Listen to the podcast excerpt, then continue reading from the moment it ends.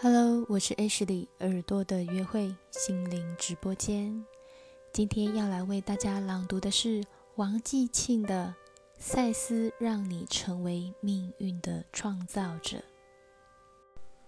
章节名称：奇妙的生命。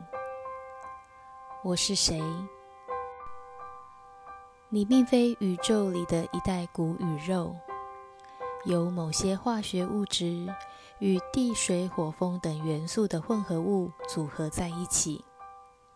相反的，在一个极深的无意识层面，是你造成了你所知的肉身，出自灵魂永生。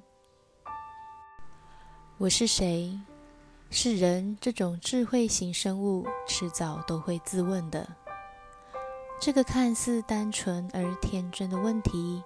却也是古今中外所有哲学和宗教所终极关心的主题。古希腊大哲人苏格拉底最著名的一句话就是：“认识你自己。”借用我们自己的诗人杜甫的一句话，他也的确是令多少人白头搔更短的难题。赛斯的说法呢？他的解释充塞于他每一本书的字里行间，令人着迷，但也相当难以简明的条列出来。首先，我们必须谈谈我们的来源——一切万有。一切万有在各宗教上都被简化为一个像人一样的神，但它具备了全知全能、无所不在的特性。赛斯则称他为一切万有，他并非被神化了的超人，而是世间一切的源头。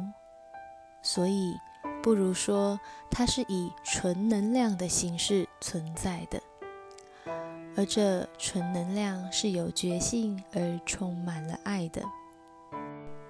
它也就是一，佛家所谓真空生万有的那个真空。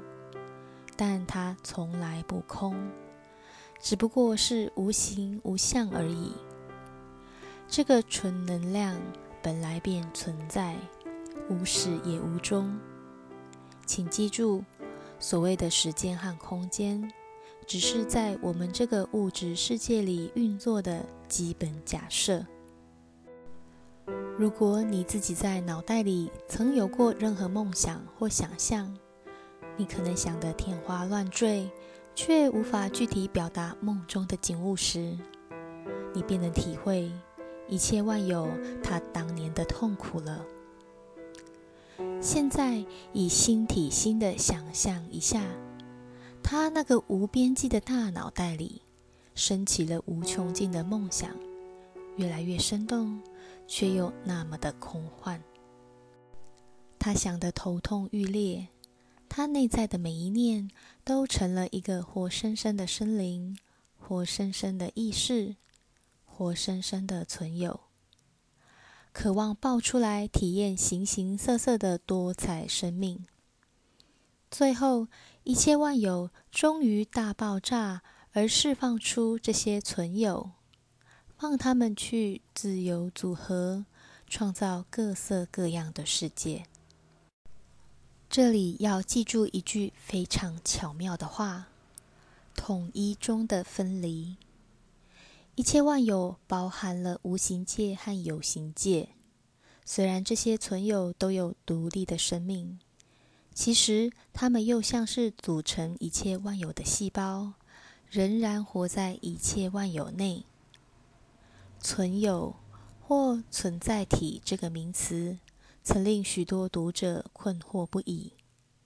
到底他们是什么东东？当年我沉浸在超心理学中时，便习惯了这个用语。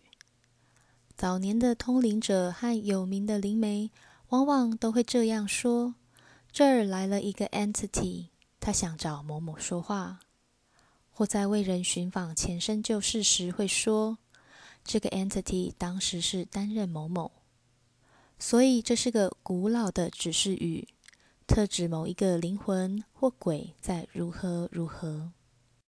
而真也曾说过，存有及基本的自己是永生的、无形的，所以存有又被称作是超灵或全我，像是一个灵团似的。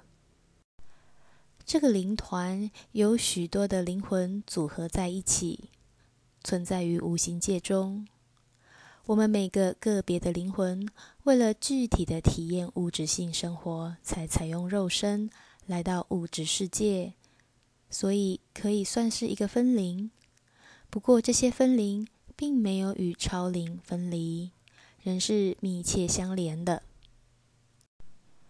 从个人的角度来看，则我们自以为的我，只是真正的我的表层自我。我的组成可以想象为一个金字塔，尖端是自我，下面是有意识的心智，简称意识心。意识心一半朝外，一半朝内，等于是坐在意识的门槛上。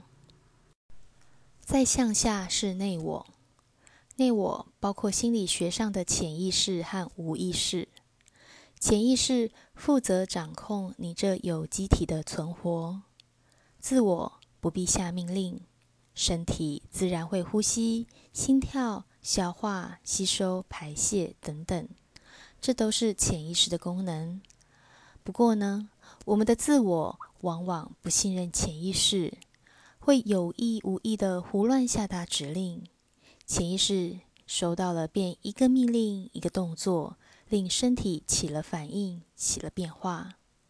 例如，我们常说这件事令我头痛，谁知道便真的头痛起来。这种例子不胜枚举，以后再详谈。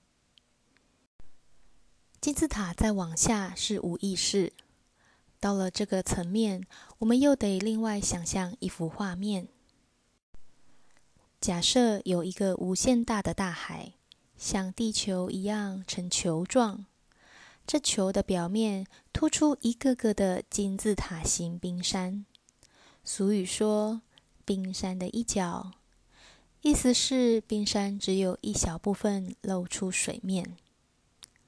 现在，这些冰山即我们单独的我，而浸在水面下的大部分，便是无意识的我，与整个的集体无意识是相连相融的。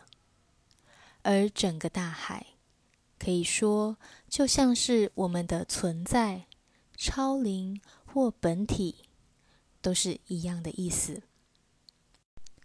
谜底揭晓了。原来渺小的你和我，都是一切万有的一部分。我们并非一袋骨与肉，而是与神同一块料子剪裁的。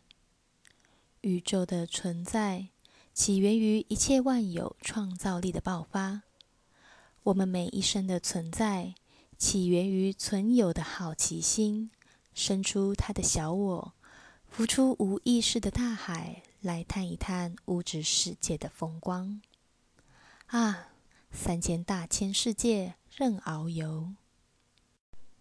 这一章到此结束，谢谢你的收听。我们下一回再接着下去念。我们下次见。